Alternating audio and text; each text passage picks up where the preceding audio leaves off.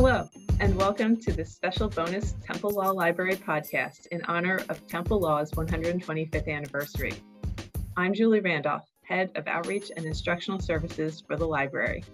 In this episode, I speak with professors Alice Abreu, Jane Baron, Rob Bartow, and Laura Little about how the law school has changed and stayed the same during their, dare I say it, collective 143 years at the law school as professors and, in some cases, students. So to get things started, let's talk about the physical law school. How have you seen Klein Hall and other law buildings change over the years? Well, first of all, we have Klein Hall. um, some of the people watching this may remember uh, what was then called Reber Hall, which is just a little bit down Broad Street. One, one thing that ha hasn't changed is um, we always complain about the configuration of Klein Hall. That is that the faculty offices are in a horseshoe um, on the sixth, seventh, eighth floors for the most for the most part, and it leads less to like a communal environment. We don't we don't really have a um, water fountain where we convene, and it tends to uh, sep- separate people. That has stayed the same, even though the the place has been lovely, renovated in a lo- in, in a lovely way. Yeah, I would pick up on on that just that last point, Laura. That I think um, the attempts to soften the brutalist architecture and the the poured concrete aspect of the building, you know, the wooden facings in the library, and the creation of some common spaces for the students to hang out in has been, you know, a real plus for the building.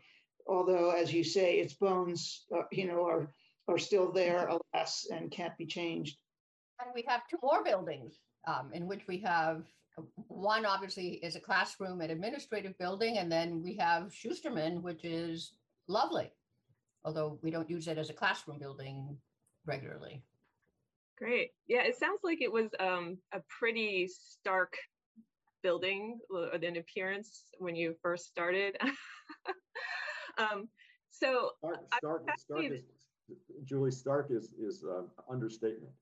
You could actually you could actually see on the inside walls and the interior walls, you could see where the plywood had been used to you know you know form the mold um, to pour the concrete. You could you could see the the, the markings from the from the plywood.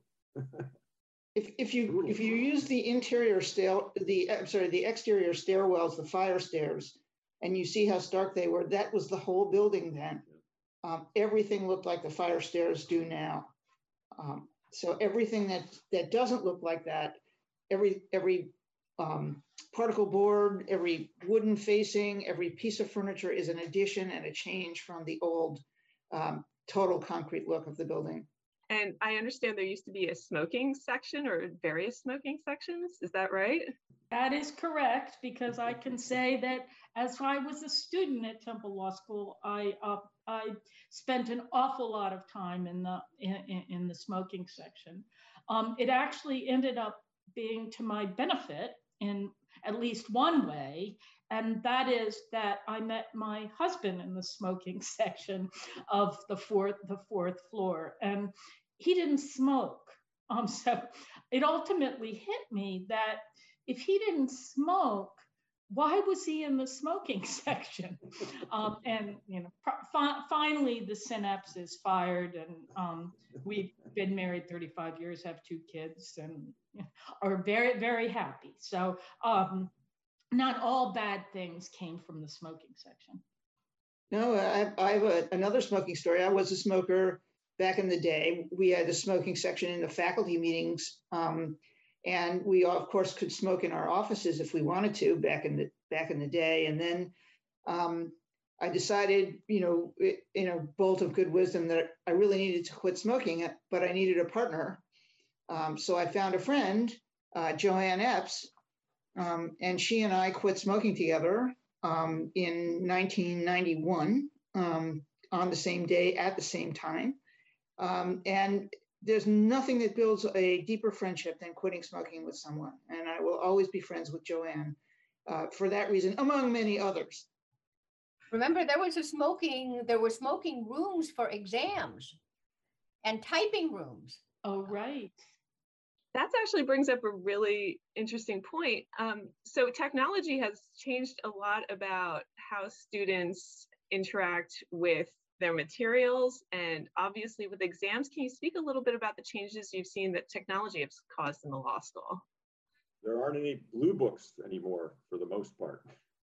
And all the exams, we get we get a stack of the blue books and you'd have to read through this horrible handwriting and, uh, and there were a few students that typed in the typing room because obviously it was clack, clack, clack, clack, clack. And so the, the folks that were gonna clack, clack, clack had to all be together apart from everybody else. But that's all changed. Um, I just finished up grading and I was looking at a screen, scrolling through stuff on a screen.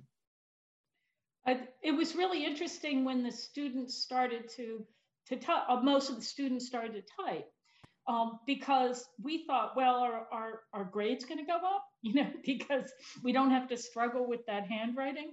And um, I don't think it necessarily went to the benefit of the quality of the exam or the um, scrutiny um, for us because what happened was with, with handwritten blue books, I think that sometimes you could lose the mistake because you couldn't read the handwriting. It would be kind of hidden. Um, and when it's typed, you know, you can run, but you cannot hide. It's right there in black and white.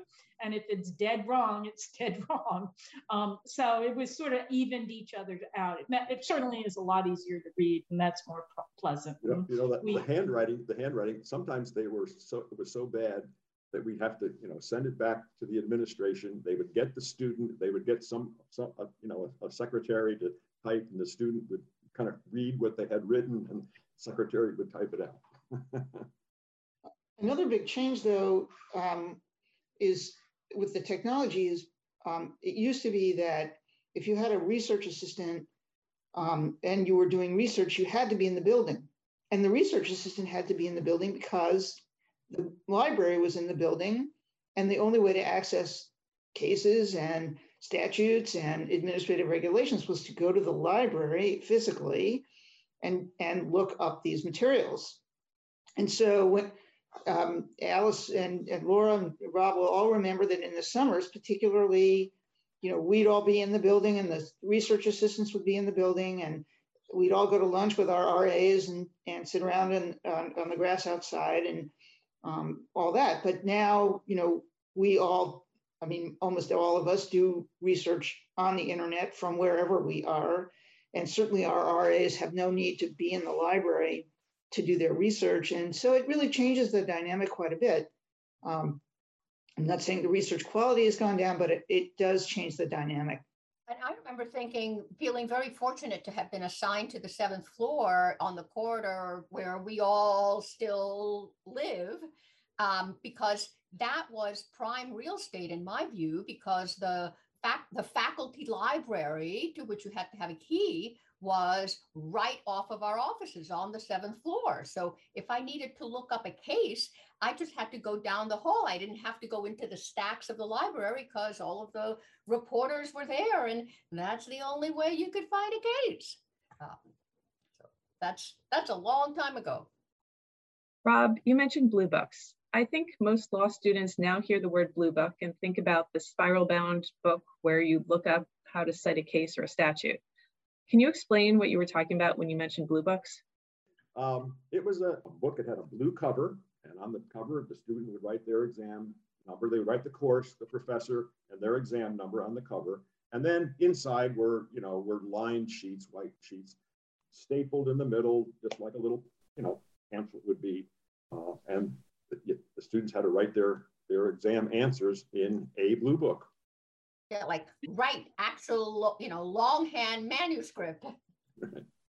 And there was always, for maybe a three and a half hour exam, there were maybe four blue books that uh, exam blue books that that students would fill out, uh, and sometimes they didn't answer the questions in the right order, or they skipped pages. So you're always worried about number one, lo- losing one of the exam books as a, as someone that was grading them, but number two, like making sure you flip through all the pages and found all the answers and the like. You don't have that with with the com- the, the the computer printouts that we get I once had a student who had um, handed in two blue books and they were one stuffed one on, you know, into the other. And as instructed, it had blue book, book one of two and then book two of two.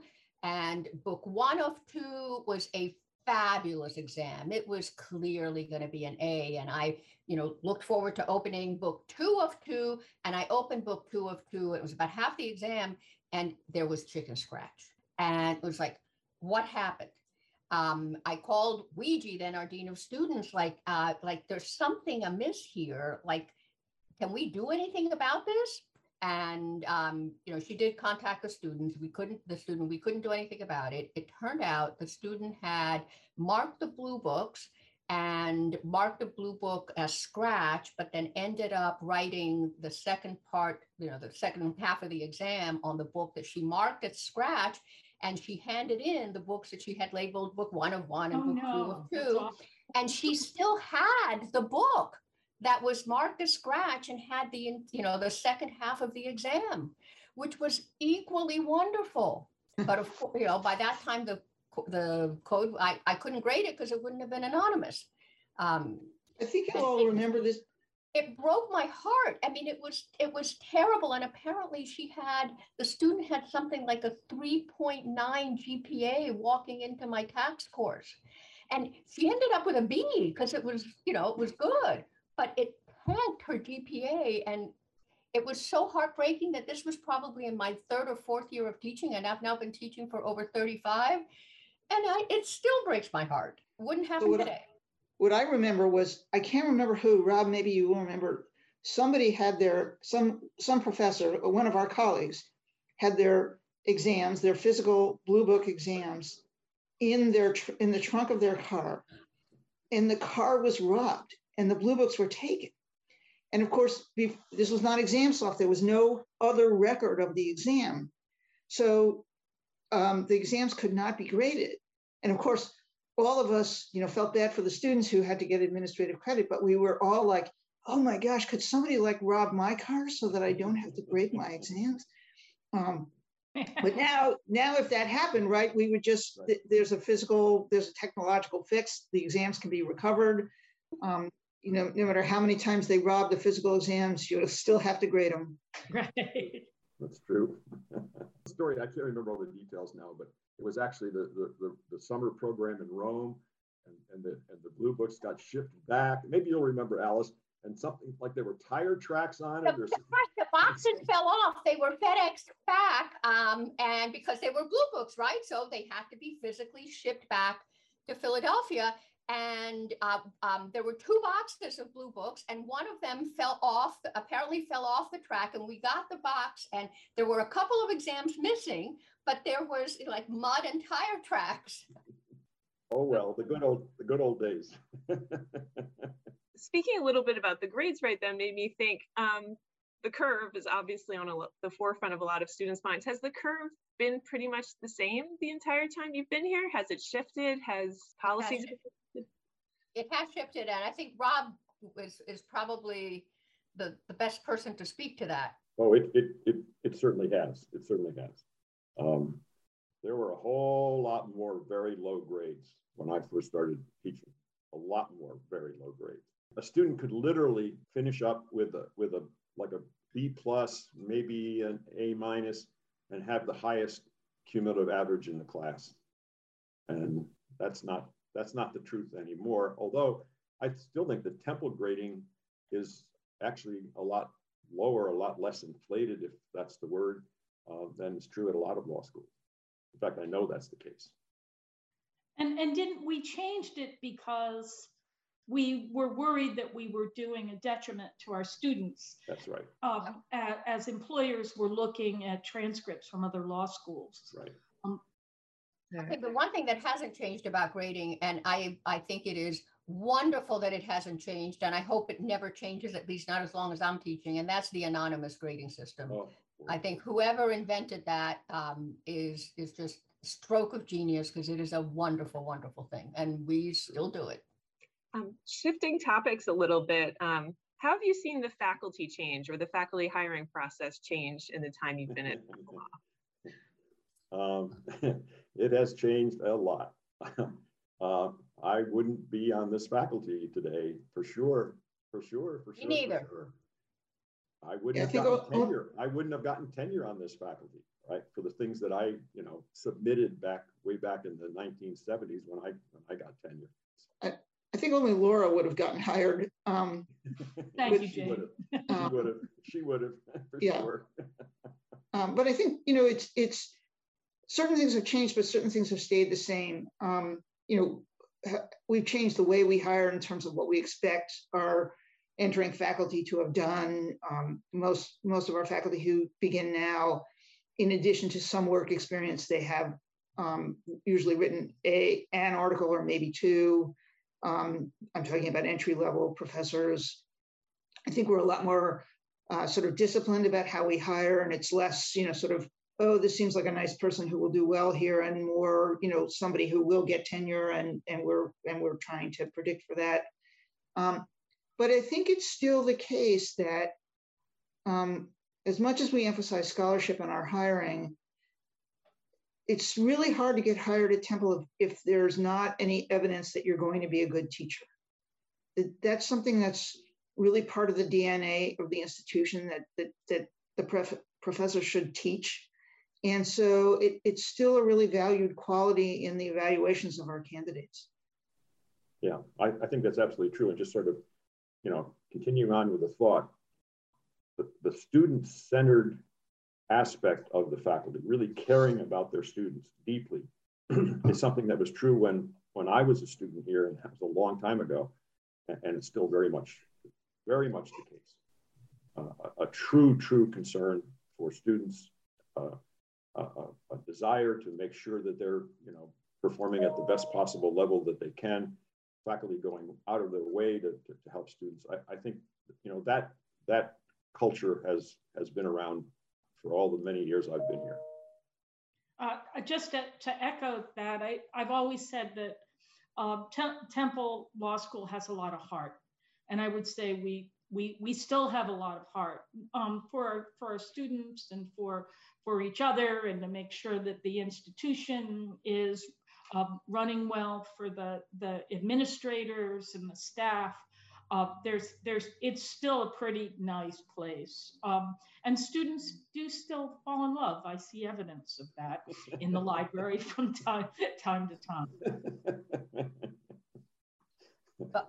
So I think another thing that has that has not changed, um, that the, well, I, I should rephrase that. Um, something that has changed in some ways, but not in other ways, is the international programs that we have. When I joined the faculty, we had a program in Tel Aviv, we had a program in Greece, we had a program in Ghana, and a program in Rome.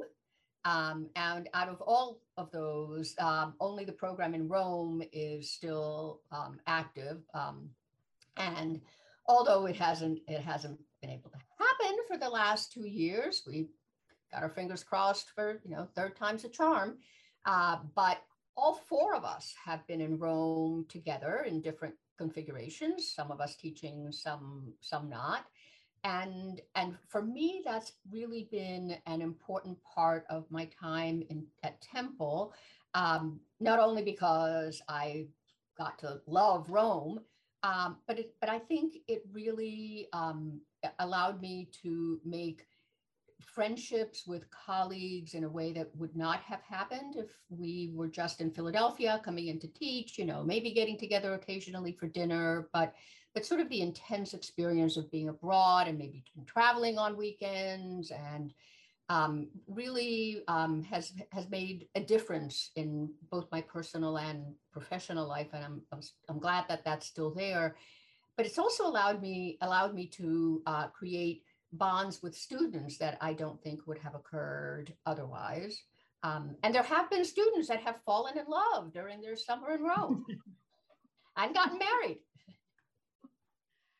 So we have we have a, we have added the the program in Tokyo, and and Beijing. um, the the the program in in in Beijing. So although we've shrunk, um, we do we do have um, the the the three robust uh, programs where we actually go there and um, work our magic as Temple, Temple Law School.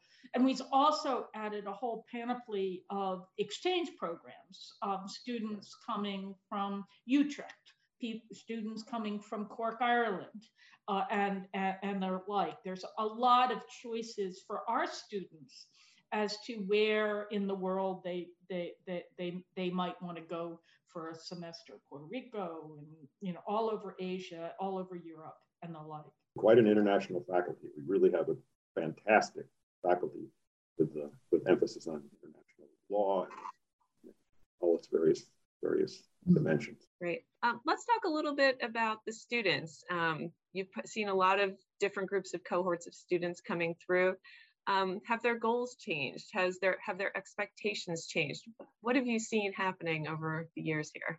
I'll start that one off. Just uh, not so much the goals, but the demographics. Um, I feel that when I started, which was a long time ago, most of my students lived in and grew up in the city of Philadelphia. And now I feel like the school has changed in two ways. One is I think our students are far more national, they come from far more places.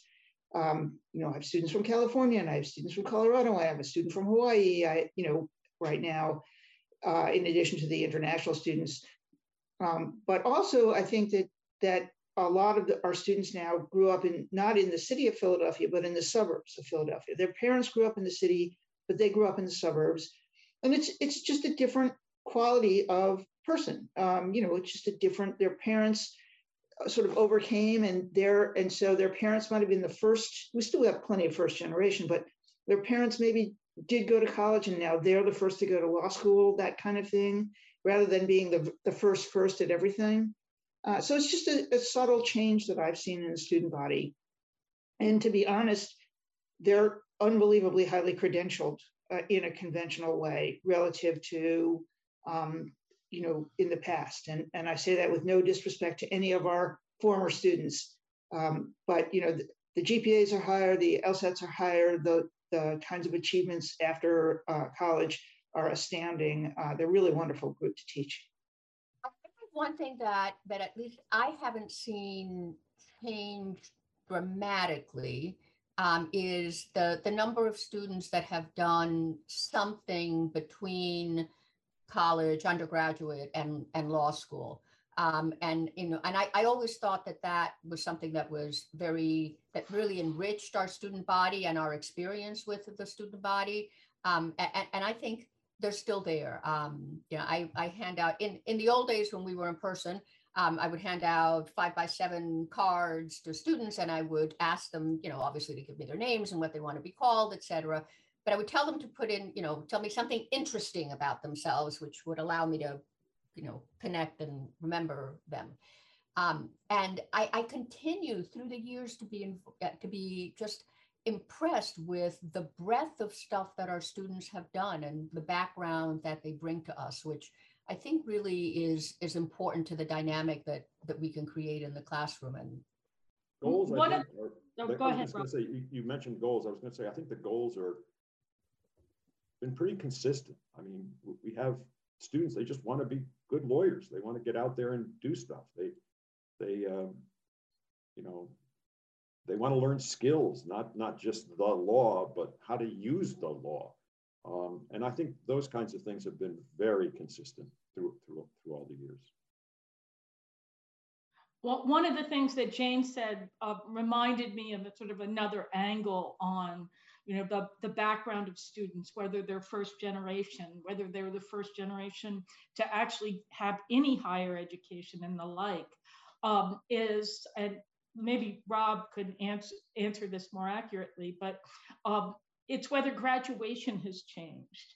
I remember that our graduation have always been really joyous affairs and um, sometimes a whole um, like posse of, of family comes they have they they might have t-shirts made with with the graduate's picture on it.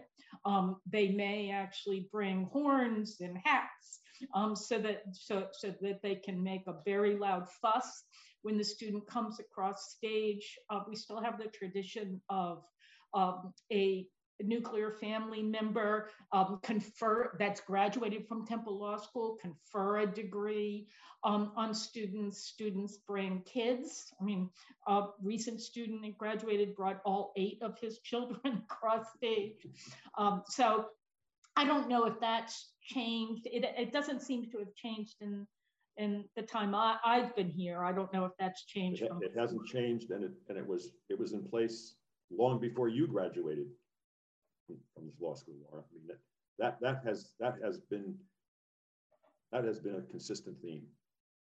Do think that, um, uh, you know, the change from McGonigle Hall, where the students used to graduate, which was quite small, to the Liacouras Center, which is sort of more elegant, um, has has been a, a distinct uh, alteration, not of the spirit, um, but of the, you know, it used to be that literally those families that Laura was describing would be like right next to the stage. I remember some student whose I think it was father played the French horn, and you know when she walked across the stage, he just broke into some you know incredible horn thing. That's I think what Laura might be referring to. Um, and it was like right next to us. Um, now it's a little bit more distant, but it's still it's still the spirit is still there. So I I know that that nobody in this group will be shocked by the thought that I can't uh, leave without saying something about tax. Um, and, and, yeah. and, so apropos of that, I will say one thing that um, has not changed is Temple's excellence and renown in trial advocacy. Um, you know, many of the alums will, of course, remember Eddie Ohlbaum and, um, you know, his um, very, very untimely death. Um, and it's, it's really uh, wonderful that the institution, through um, in, in, the person of Jules Epstein and his staff, um, his folks he works with, um, have continued the LLM and trial advocacy, and the trial team um, continues to be super successful. But now it has a little bit of competition because the tax folks are this year have won for the third time in a row first place in the ABA tax section's law student tax challenge, um, which is not a trial controversy competition. It is a client counseling and advising uh, competition. And um, so two of those three wins are our tax LLM team, and one of those is a tax JD team. Um, and so it is wonderful. I, and I think that also speaks to the way in which Temple has continued its excellence in trial advocacy, but has also developed other areas of excellence in fields that are, are not, you know, principally based in, in litigation, but more in um, transactional law. And I think that's wonderful. Yeah, I mean, it, it would be a shame not to mention our international law faculty in this regard, since we have a very, very strong international law faculty. We have a new technology institute. You know, I think our LRW programs are still ranked, you know, in, in the very top tier. Um, so yeah, we've expanded without uh, without compromising the quality of the programs. And Alice, who coached those tax those winning tax teams? Well, I coached the JD team, and um, Andy Weiner, who's uh, the director of our tax LLM program, coached the um, LLM teams. And Andy is uh, also the director of our brand new low income taxpayer clinic, adding to the clinical programs that Temple was also in the forefront of. That's that's a that's another point in terms of you know change over the years. I mean, we, we've always had a focus on, on kind of experiential learning. Um, actually, when I was in law school long ago, um, the legal aid office was open and, and students couldn't get credit, but at least they could get experience actually working with clients.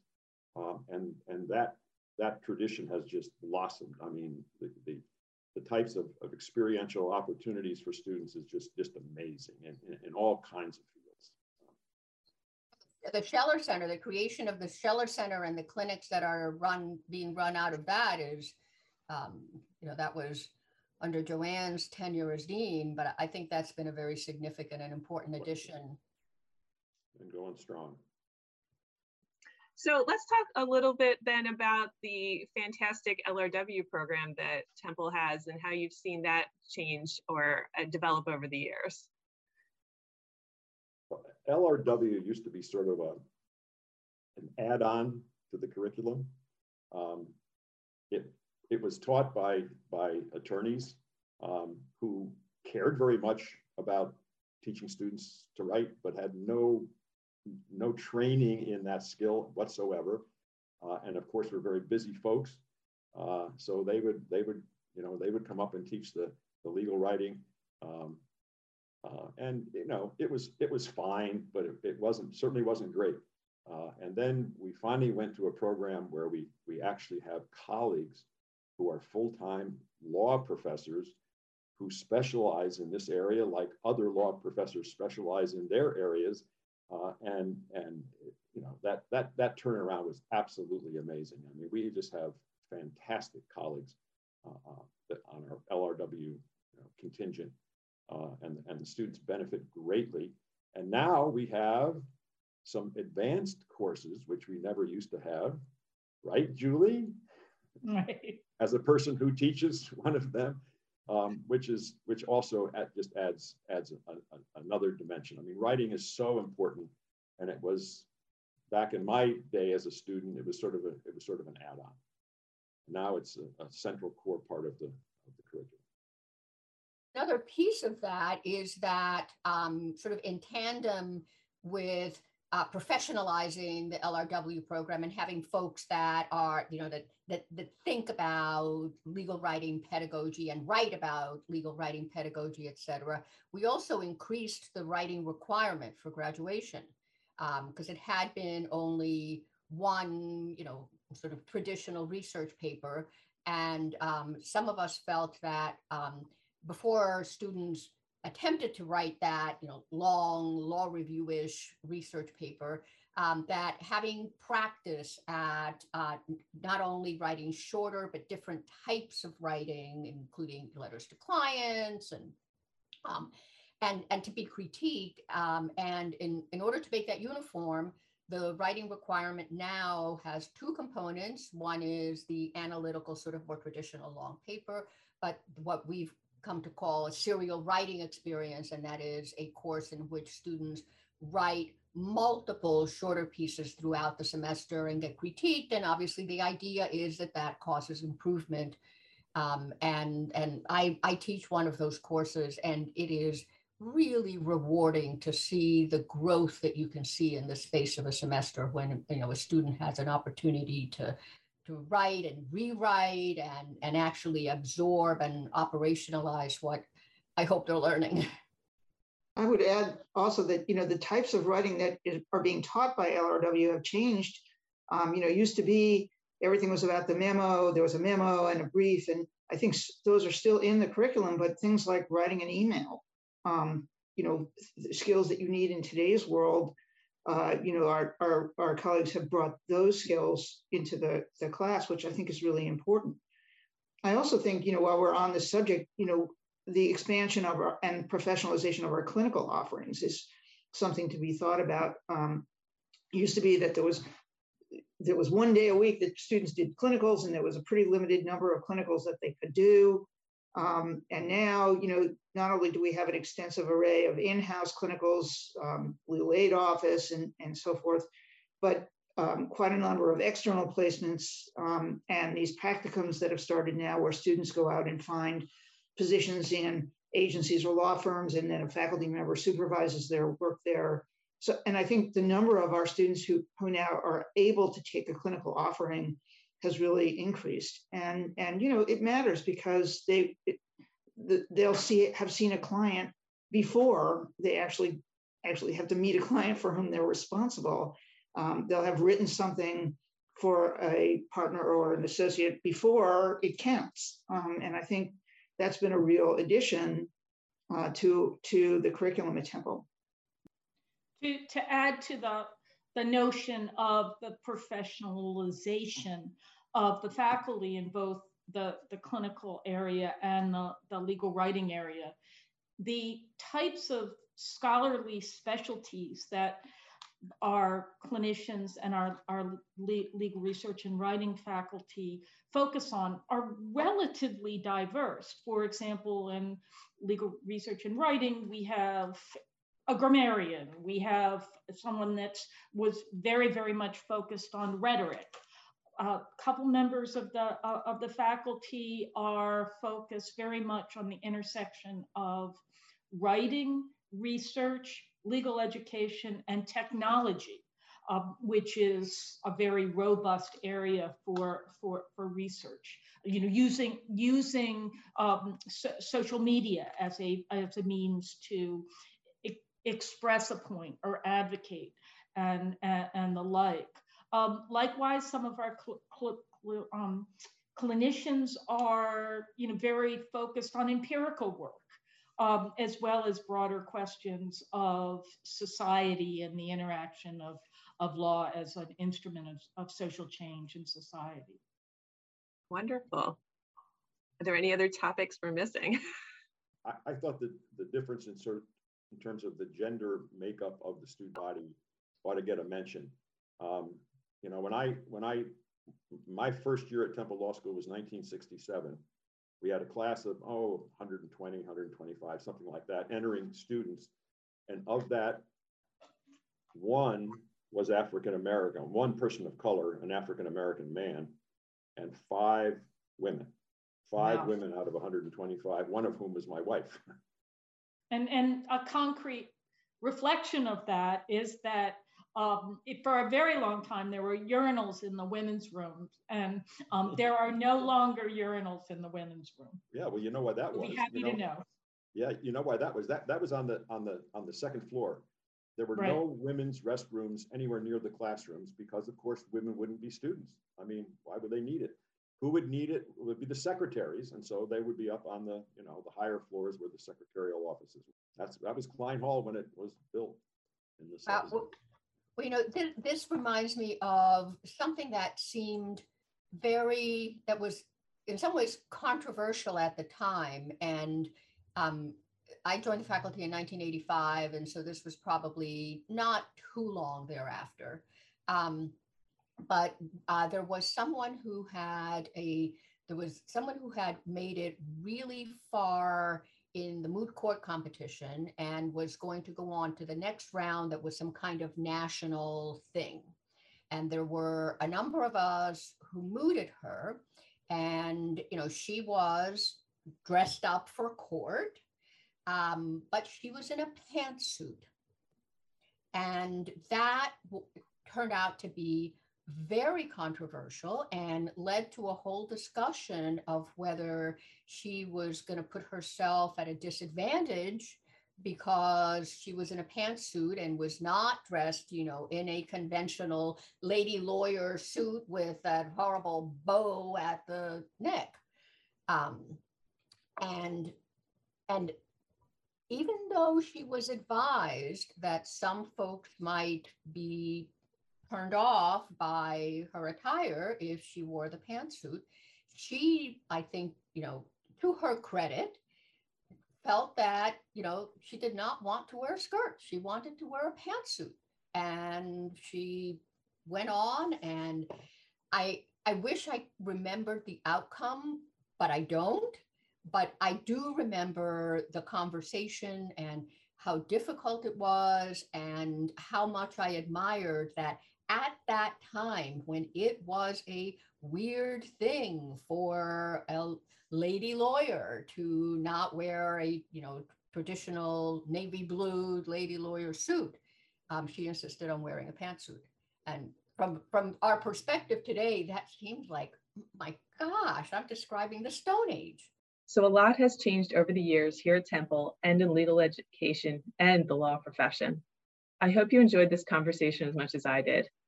I'd like to thank Professors Abreu, Baron, Bartow, and Little again for their time and candor. If you like this episode, you might be interested in our March 15th episode celebrating the school's 125th anniversary. Thank you for listening and have a great day.